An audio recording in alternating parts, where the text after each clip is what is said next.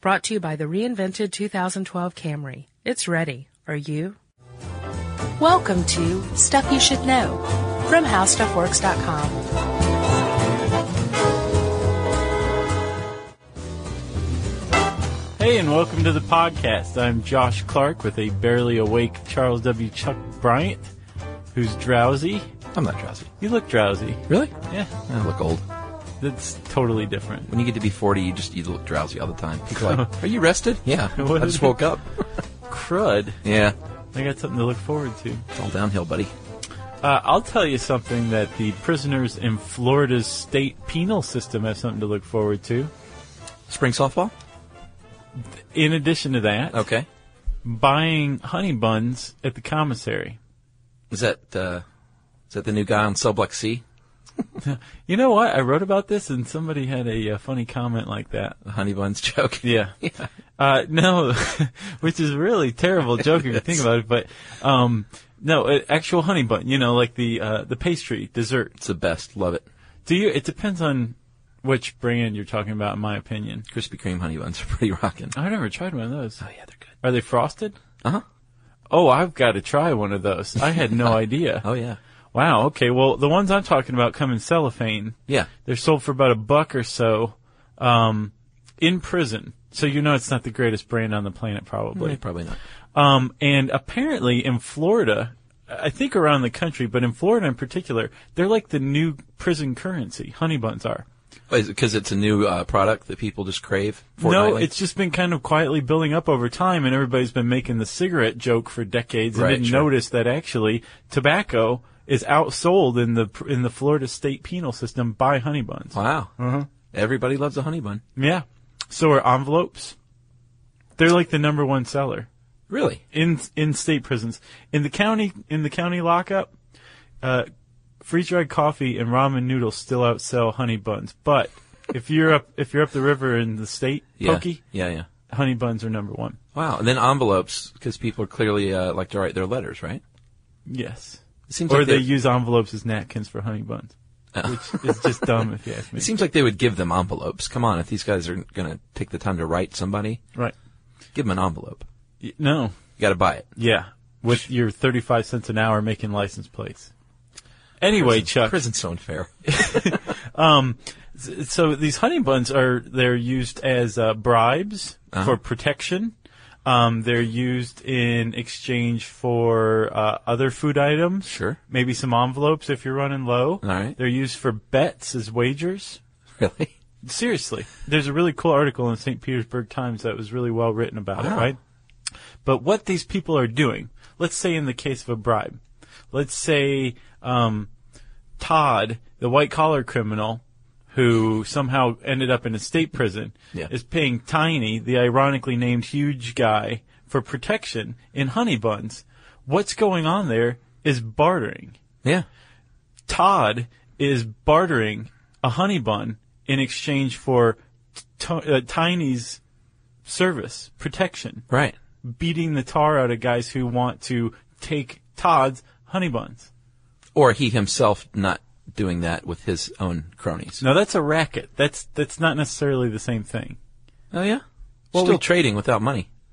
I guess so. All right. Okay, so so we've finally reached the end of that god awful intro, and we're now talking about bartering, Chuck. Yep. Bartering, new or old? Uh, old Oh, baby. yeah? Old as the hills.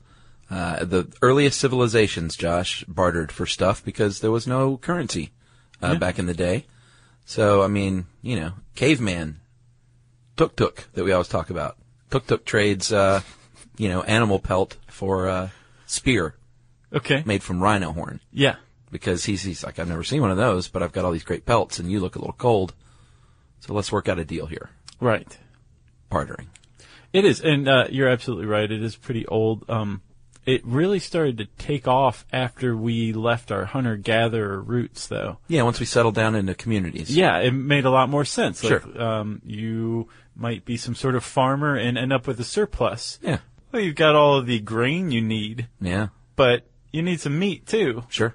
And this guy over here has some pigs that have been looking pretty delicious lately.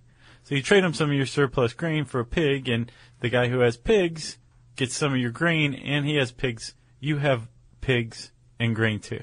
Everybody's happy. Yeah. Jerry thinks this whole thing is funny for some reason. uh, yeah, I mean, that's how it all started. I, I actually did a report in um, elementary school. We had to, uh, social studies report where we had to devise a city of our own, like a town. And we had to construct, you know, how it all looked at and what they did. And I was the only kid who had a barter system instead of money. And Oh, the very smart. The teacher thought at the time that I was very, you know, a very smart kid for doing that because Mm-hmm. I was, you know, like nine years old. Every once in a while, do you just kind of like drift off while you're taking a shower, thinking about the, the congratulations the teacher gave you that day? That was my last one. Congratulations, Chuck. So it that has stuck with me all these years, though, that it's funny that as a little kid, I thought bartering was kind of a cool system, Yeah. and it and it, is. it was, and it still is. We'll find out. It- yeah, um, there's a there's a lot of cool. Maybe cool's not the right word. I don't think cool is an economics term, but there's uh, it has a lot of um, benefits in that uh, bartering generally doesn't lead to surplus, right? Yeah, It leads to um, basically people just having what they need. yeah. You're exchanging what- something you need or something you have that someone else needs for something that you need that they have. And in most case, in most cases, you don't want a whole lot of leftovers. You just kind of you have something that you're willing to exchange for something else. Everybody's seeking an even trade, so nobody's giving anybody a lot more than they need, Yeah, or you know, conversely, screwing the other person over and, and taking as much as possible. Sure. because both parties have to be cool with it, right? Or the, or there's no trade. So there's not a lot of surplus. Not a lot of surplus to anyone who's read Jared Diamond's The Greatest Mistake in the History of the Human Race uh, means that you don't necessarily have anybody who's in charge or has control over other people by controlling the surplus. Interesting. Very. Well, uh, when bartering, Josh, it's uh, everything's relative, obviously, because if you need, if you live someplace where it's cold and you need uh, more uh, shelter, blankets, let's say, or whatever, or let's modernize and say heater, then that's going to be pretty valuable to you. Right. Um, what you're talking about is the relative value of Yeah, an item, right? exactly. So, like in a money system, like there's a fixed value Mm-hmm. to the dollar, and it fluctuates. You know, there's inflation and deflation and stagflation, but ultimately, when you're coming to somebody with a dollar, you both have an agreed upon awareness of what that dollar's worth, which is a dollar Yeah, like you were saying with a heater, somebody who lives in a hot climate is going to value that thing less than somebody who lives in a cold climate. Absolutely. So the person in the cold climate would be willing to pay more or trade more Yeah. for that. It's relative value. Sure. It's the distinction between um, bartering and money. yeah, one of them, um, but the main one. It's my favorite. Uh, timing is another big deal when it comes to bartering because depending on when this is happening and what your situation is, things can have a different value. Uh, the article used an example of Richard III, My Kingdom for a Horse. Yeah. When he was in a battle, uh, I was on a hike in Utah one time where I would have paid $1,000 for a bottle of Gatorade. right. Or lift down the hill. No, And I, I wanted the Gatorade. I was that hot and dehydrated. Wow. Yeah, it was bad. Did you, were you hospitalized? No. No, we, we hiked out and made it to the spot and bought like five Gatorades and drank them all. Your urine was just chunky style for a little bit? Yeah, it came out as little pebbles. yeah. Uh, so yeah, timing has a lot to do with the value of something uh, as far as how much you might need that item. Yeah. And Jane McGrath wrote this one. Oh, Jane. She did a good job too. Remember Jane? Yeah. Let me ask you this. Mm-hmm. What about when it's not just a one-to-one deal? Like, you've got corn, and your friend uh, Ralph next to your farm has uh, cows, but Ralph doesn't want corn. He wants Mm-hmm. Yeah. wheat. But He's your like, "I'm buddy... sick of your corn. Yeah, your buddy Pete has wheat, so you might you can arrange a little uh, three way trade there if you're an innovative guy, and that's called a triangular barter. And NBA teams do this. Any sports team can, but it happens more in the NBA than anywhere else.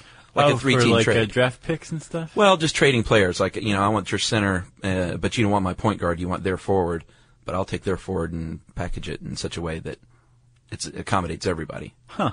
So that's a triangular barter. Which so uh, you you you are pointing something out in that it's not necessarily the most common thing in a barter economy where you have something that I need and I have something that you need at that moment too. That, well, that's when it works Because we great. talked about timing Yeah. and relative value, right? yeah, that's one of the downsides of the barter. And it gets even more complex than a triangular barter. That's a lot of work, you know. That's a lot of walking. Yep. You know, Oh yeah. um, if, if you find that third person, and so um, Ralph has that cow you want, Yeah. Pete has wheat, you have corn, but Pete doesn't want your corn. You're gonna have to go find somebody who wants your corn, who has something that Pete would want. so you got to find a could fourth trade, party. Yes, or more, which Yeah. is called a multilateral trade. You can see it gets kind of convoluted as well. Oh, totally. You know, Well, Uh, and when it gets convoluted, you, there's a greater risk for making a bad deal just to get it over with, just because you really need that uh, cow. Yeah. And that's one of the, d- you know, we'll talk about the downsides. That's certainly one of them. yeah. Well, well, I think we kind of are. Oh, are we already there? okay. Well, that's one of the downsides is that a lot of work goes into this, and in the end, you might settle for less than a great deal because it's there's so much work involved. Um, there's some other factors that might force you to settle for a poo-poo deal, and that is um, time works against you. Yeah. You remember we kind of used the example of uh, you with the Gatorade, Yeah. Yeah. right? Um, w- were you somebody who had something to trade for that Gatorade at that moment, and somebody came along with Gatorade and gouged you? Say you had tomatoes to trade, right? Yeah. You kind of need to trade your tomatoes because they're a perishable item. Yeah. So time is working against you, so Right. you might take a bad trade to, just to get rid of these tomatoes, right? Right. Or in the article example is, is a great one. Let's say you're a craftsman. You build these great banquet tables. Banquet tables are big and heavy. Right. You go to trade for tomatoes because you really need those tomatoes. And the guy's like, hey, you know, I mean, I- I'll give you 15 tomatoes. And the guy's like, no, this is worth like 300 tomatoes, but what are you going to do with 300 tomatoes? So it's you, when you don't have equal, you got a lot of small things.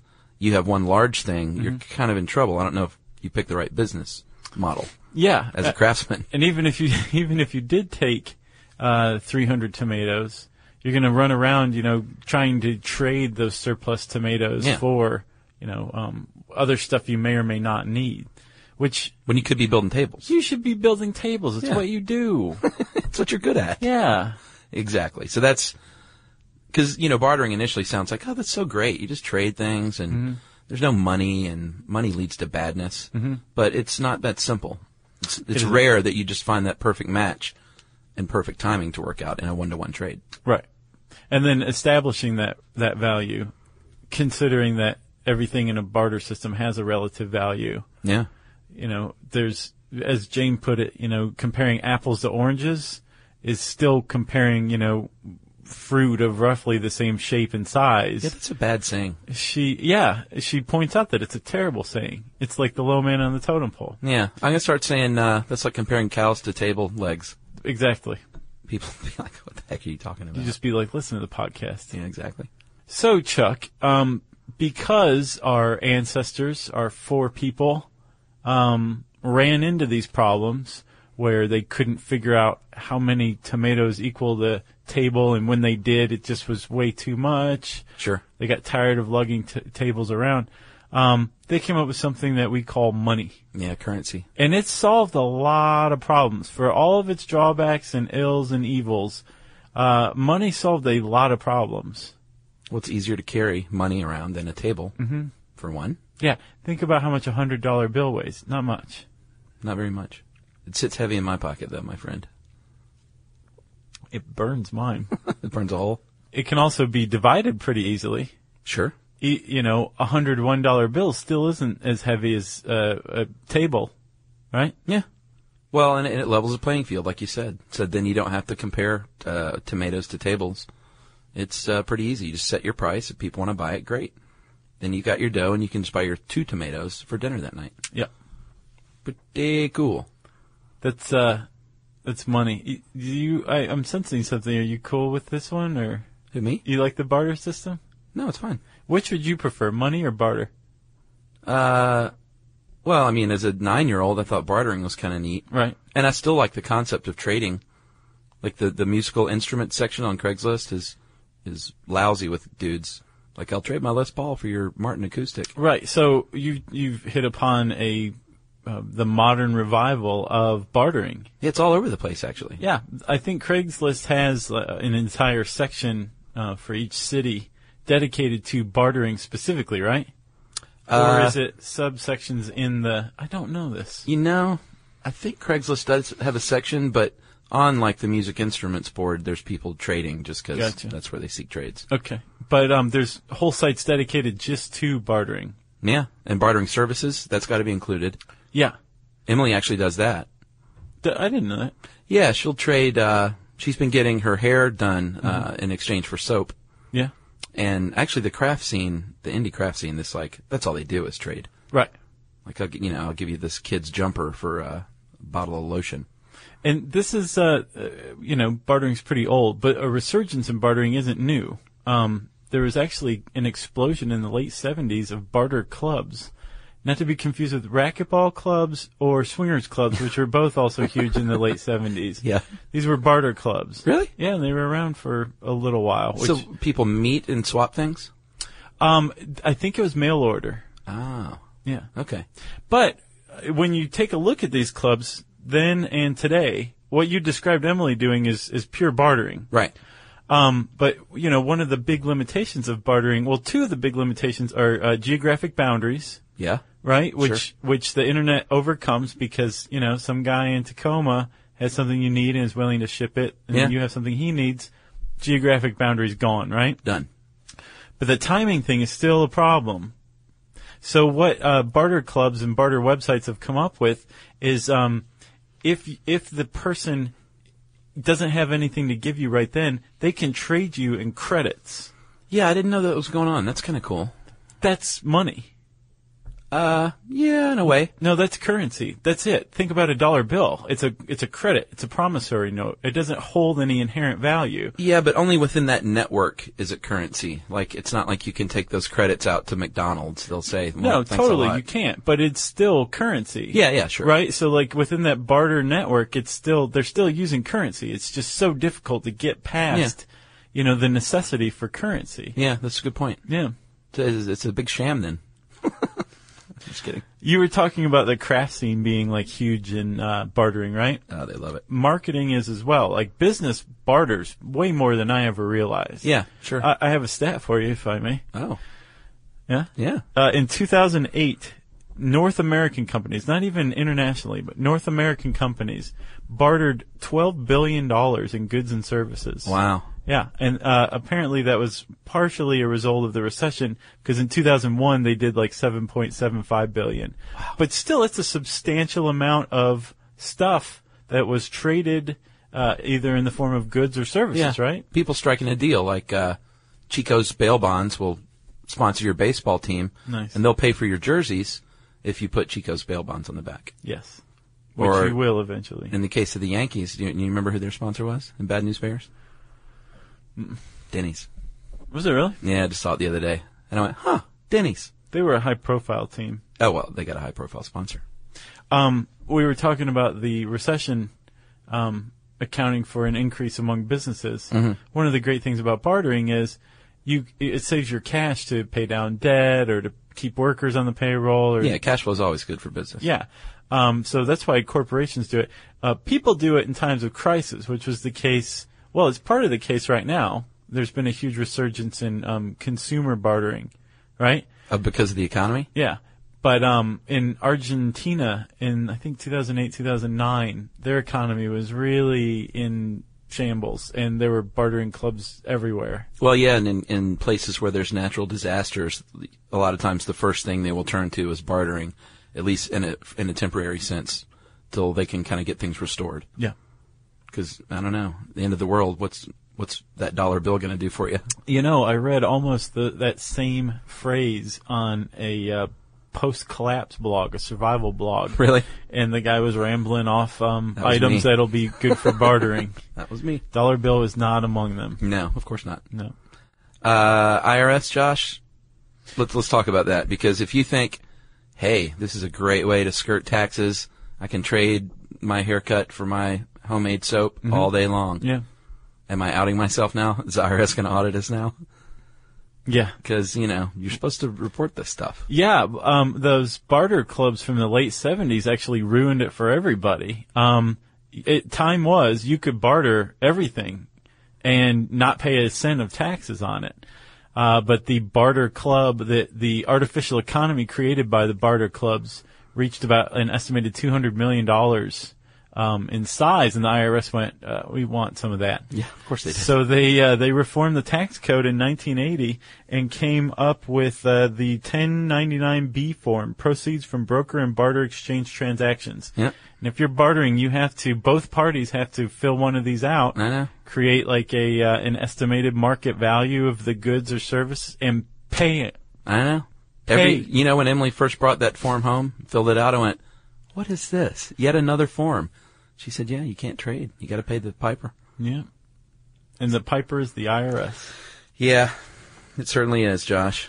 Uh, but that's not necessarily, well, it, that that's a bad thing. But the IRS, you can also write stuff off that you, you have traded. Yeah. So it goes the other way a little bit too. Mm-hmm.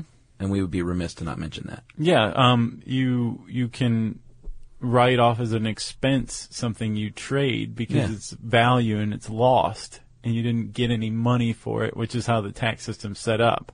Yeah. If you're not getting any money for it, it's different than stuff that you're getting money for. Well, and they point out that if you get one of those trade credits, you could donate that trade credit to a, uh, a charity and write that off if that charity will accept a trade credit. Yeah, I never heard of these trade credits. I got to look into that. it's money. Uh, I I mean, is it a point value they assign? I wonder. Uh, yeah, there's. Or do uh, they actually there's- say it's worth this many dollars? One, well, one that I, I came across, Dib Space, um, have something called Dibbits in their trade credits. That's cute. Money. Uh-huh. And uh, they're worth, one Dibbit's worth a dollar. So it's money based on money in a bartering network. Well, money. Did we ever say that money inflation? That's one of the, the downsides of, of currency. Mm-hmm. Okay. We didn't say it, but go ahead. Well, yeah. I mean, that's the big deal. Like you buy uh, a, a peck a bushel of peaches one year for ten bucks, and the next year that might buy you ten peaches. That's the downside to money. Although I suppose that could happen bartering too. They could just say, rough peach crop this year. Uh, now I'll only trade you this many for your cow. Sure. Yeah, that I would think relative value would be affected by supply and demand. Sure. Yeah. Yeah. I mean that makes sense. I would think it, it- it wouldn't happen on such a widespread level, though. I mean, think about how many people are affected by the dollar bill and its fluctuations, right? Yeah. Think about how many people are affected by a local peach crop. True. And that's actually one of the things that barter systems are um, so appealing to people these days. There's such a movement toward local economies. A barter system can't be sustained by a country of 300 million people. No. So basically, everybody has to split up. Yeah. I read an essay about how um, secessionism could save the U.S. and that if we don't break up, we're in big trouble. Really? Yeah, that any uh, any non-authoritarian system of government can't be sustained or adequately administered in populations over, I think, either three million or thirty million. Wow. Yeah, it's pretty cool. It was in the Otney Reader last month. Oh, I'll have to ch- I get that. I'll have to check that out. It was the one with Marge Simpson as Rosie the Riveter. Yeah, yeah, yeah. Yeah, it's pretty cool. I'll check that out. So we done? I'm done. You got anything else? That's it for me. Uh, if you want to hear mention of Kyle McDonald, the kid we mentioned in the house swapping podcast, a little prematurely, I guess, uh, who traded a paperclip for a house, Yeah, he had to pay taxes on that. He had to have. I'm sure. I hope so. If maybe Corbin Burnson paid him on it. if you want to see a picture of that kid, you can type in barter at the search bar at howstuffworks.com, and that brings up, of course, listener mail. Josh, I'm going to call this uh, one of two eventual m- mafia letters that we got. We got very many. Who knew? By letters, Chuck means broken thumbs. Yeah. It's in little boxes. Yeah, who knew? So many people are connected to the mafia. Th- A lot of people had stories to tell. Yeah, I think it's also like saying like who's na- who has Native American in 'em? Yeah, I do a little bit, I think. uh, so uh, we're going to read two of those, uh, one of them right now and one on the following episode. And this is from Calvin. And this is pretty interesting. Calvin the mafioso. yeah, Calvin the Mafioso. I just uh, listened to the episode about the mafia, and I have a couple of things to say. Firstly, I am grossly disappointed in both Josh and Chuck for talking about a Joe Valici and not once mentioning the greatest Simpson episode ever, Homie the Clown. I was disappointed about this one too. Yeah, in which Homer, uh, disguised as Krusty, gets captured by Fat Tony and the Springfield family and tried to convince them that he is all different kinds of people, Joe Valachi being one of them. I didn't make that connection. I remember he's like, I'm I'm not Homer, I'm Joe Valachi. He goes, Joe Valachi the rat, and he's like, no, something like that. Uh, he said if you did mention it, then shame on the editor, Jerry, for removing it. So let's just go with that. Yeah, let's go with that one. Jerry removed it. Shame on you, Jerry. Boo. Yes. Also, I thought you guys would be interested to hear some hypotheses about why it is called the Mafia. Uh, one says that during the War of the Sicilian Vespers, a woman found her daughter at the Vespers being raped by French soldiers and then ran through the streets shouting, Mafia, Mafia, which is a dialectical translation of my daughter, my, da- my daughter, Mafia. Did the mafia come to her rescue or what? I don't know. That's just what he says. Sicilian. Okay. I mean, I don't think he's making this up. It's a theory. Uh, the, I'm sorry, a hypothesis. The second hypothesis is also a remnant of the occupation of Sicily by the French. The word mafia might be an anagram for Morta alla Francia Italia Enele, which translates into something like Italy longs for the death of France. Yeah. M A F I A. Huh. I don't know about that, but they both sound pretty plausible to me. So I guess the word mafia doesn't mean anything. It's not a family name or anything like I that. don't know. Huh. I never really thought about the origin of the name. We didn't cover that. No. We So don't know. these are two hypotheses from Calvin. He says uh, both of these came from a book called The Secret Society's Handbook by Michael Bradley. It might be complete baloney because I'm not sure how reliable that book is, but it sure is interesting. I thought you might like it. very cool. Thank you. Who was that? Calvin. Calvin, the mafioso. Of course. Thank you, Calvin the Mafioso, for writing in, and um, we want to hear from you guys too. So, uh, we would urge you to send us an email if you have something to trade. We want to hear about it. Wrap it up, spank it on the bottom, and send it to stuffpodcast at howstuffworks.com. For more on this and thousands of other topics, visit howstuffworks.com. To learn more about the podcast, click on the podcast icon in the upper right corner of our homepage. The How Stuff Works iPhone app has arrived. Download it today on iTunes. Brought to you by the reinvented 2012 Camry. It's ready. Are you?